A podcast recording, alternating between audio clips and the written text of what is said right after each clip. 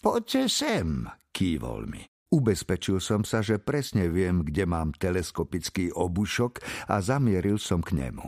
Od policajtov sa očakáva, že sa budú týčiť nad občanmi, dokonca i nad tými, ktorí sú ochotní im pomáhať.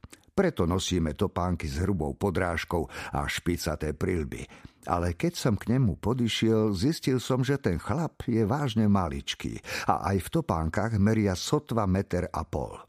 Potlačil som nutkanie čupnúci pred neho, aby sme mali tváre v rovnakej úrovni. Ja som to všetko videl, šéfko, povedal. Bolo to hrozné. V policajnej škole do vás hustia. V prvom rade si zistíte meno a adresu. Vytiahal som notes a cerusku. Môžem sa spýtať, ako sa voláte? A pravda, že šéfko, volám sa Nikolas Wolpenny, ale nechcite, aby som vám to vyhláskoval, lebo abeceda nikdy nebola mojou silnou stránkou. Ste pouličný umelec? Spýtal som sa ho. Dá sa to tak povedať, odvetil Nikolas. Moje vystúpenia sa celkom určite doteraz obmedzovali na ulicu. Hoci v takúto studenú noc by som sa nebránil, keby som sa mohol utiahnuť niekam dnu. Ak mi teda rozumiete, šéfko. Na chlopni mal pripnutý odznak cínového tancujúceho kostlivca.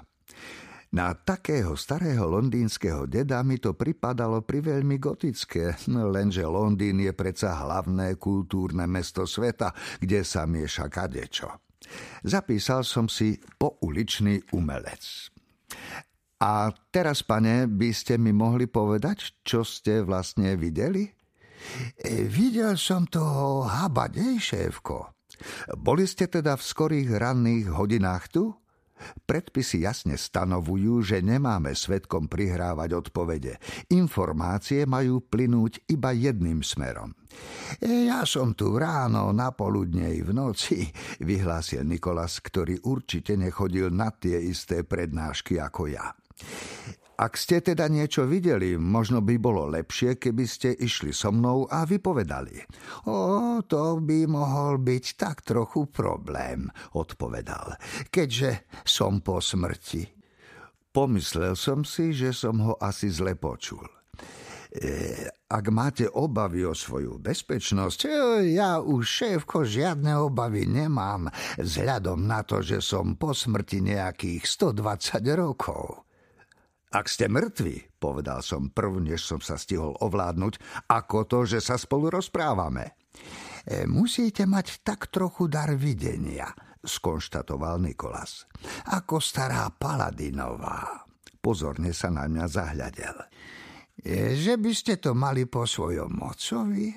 Nerobil v prístave, alebo nebol námorník, či niečo také, keď ste zdedili také kučeravé vlasy a tie pery? Môžete mi dokázať, že ste mŕtvi? Vyzval som ho.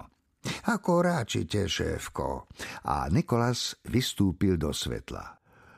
Bol priehľadný ako nejaký hologram vo filme. Bol trojrozmerný, skutočný, ale pri sám Bohu priehľadný. Videl som cez neho biely stan, ktorý postavili chlapi z forenzného, aby ochránili bezprostredné okolie mŕtvoly. Jasné, pomyslel som si, iba preto, že si sa zbláznil, nemusíš prestať konať ako policajt. Môžete mi povedať, čo ste videli? Vyzval som ho ešte raz. Videl som toho prvého pánka, toho, čo bol zavraždený, ako prichádza po James Street. Bol to nejaký noble gentleman, vykračoval si ako vojak, taký nahodený podľa najnovšej módy.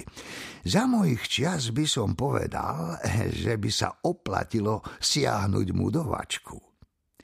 Nikola sa odmačal, aby si odplul, ale na zem nič nedoletelo. E, ten druhý pán, ten, čo ho zabil, prišiel pomaly z druhej strany, od Henrietta Street. Ten už nebol taký elegantne vyštafírovaný. Mal na sebe modré robotnícke gate a nepremokavý kabát ako rybár. Niekde tam prešli okolo seba. Nikolás ukázal na miesto asi 10 metrov pred vchodom do kostola. Myslím, že sa poznali, lebo si kývli, ale že by sa zastavili alebo prehodili zo pár slov, to nie.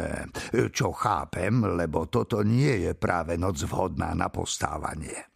E, takže oni prešli okolo seba? Spýtal som sa jednak preto, aby som si stačil dopísať poznámky a tiež, aby som si to vyjasnil. A vy si myslíte, že sa poznali?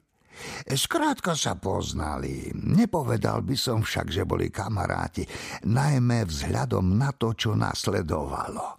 Spýtal som sa ho, čo teda nasledovalo. No, ten druhý, ten vrah, si nasadil čiapku a obliekol červený kabát, vytial palicu a potichu a rýchlo ako zlodej v nocľahárne dobehol toho prvého pánka a odrazil mu hlavu. To si zo mňa uťahujete. Kdeže? To teda nie, prežehnal sa Nikolas. Prisám na svoju vlastnú smrť a slávnostnejšie už úbohý tieň prisáť nemôže. Bol to príšerný pohľad. Hlava mu odletela a roztrekla sa krv. E, čo urobil ten vrah? Keď prácu dokonal, rozbehol sa po New Row ako lovecký pes za zajacom, opisoval Nikolas. Uvažoval som, že po New Row by sa človek dostal na Charing Cross Road, čo je ideálne miesto, kde by si mohol chytiť taxík alebo aj nočný autobus, keby to mal správne načasované. Z centra Londýna by sa tak vyparil za necelých 15 minút. E, to nebolo to najhoršie, pokračoval Nikolas, ktorý očividne nechcel, aby sa jeho poslucháč zbytočne rozptýľoval. Na tom vrahovi bolo čosi nadprirodzené. Nadprirodzené? Spýtal som sa. Ste predsa duch? Som síce nehmotnej povahy, odvetil Nikolas, ale práve preto mám s nadprirodzenosťou svoje skúsenosti. A čo ste videli? E, ten vraždiaci pánko si nezmenil iba pokrývku hlavy a kabát. On si zmenil aj tvár, zdôraznil Nikolas. A teraz mi povedzte, či to nie je nadprirodzené.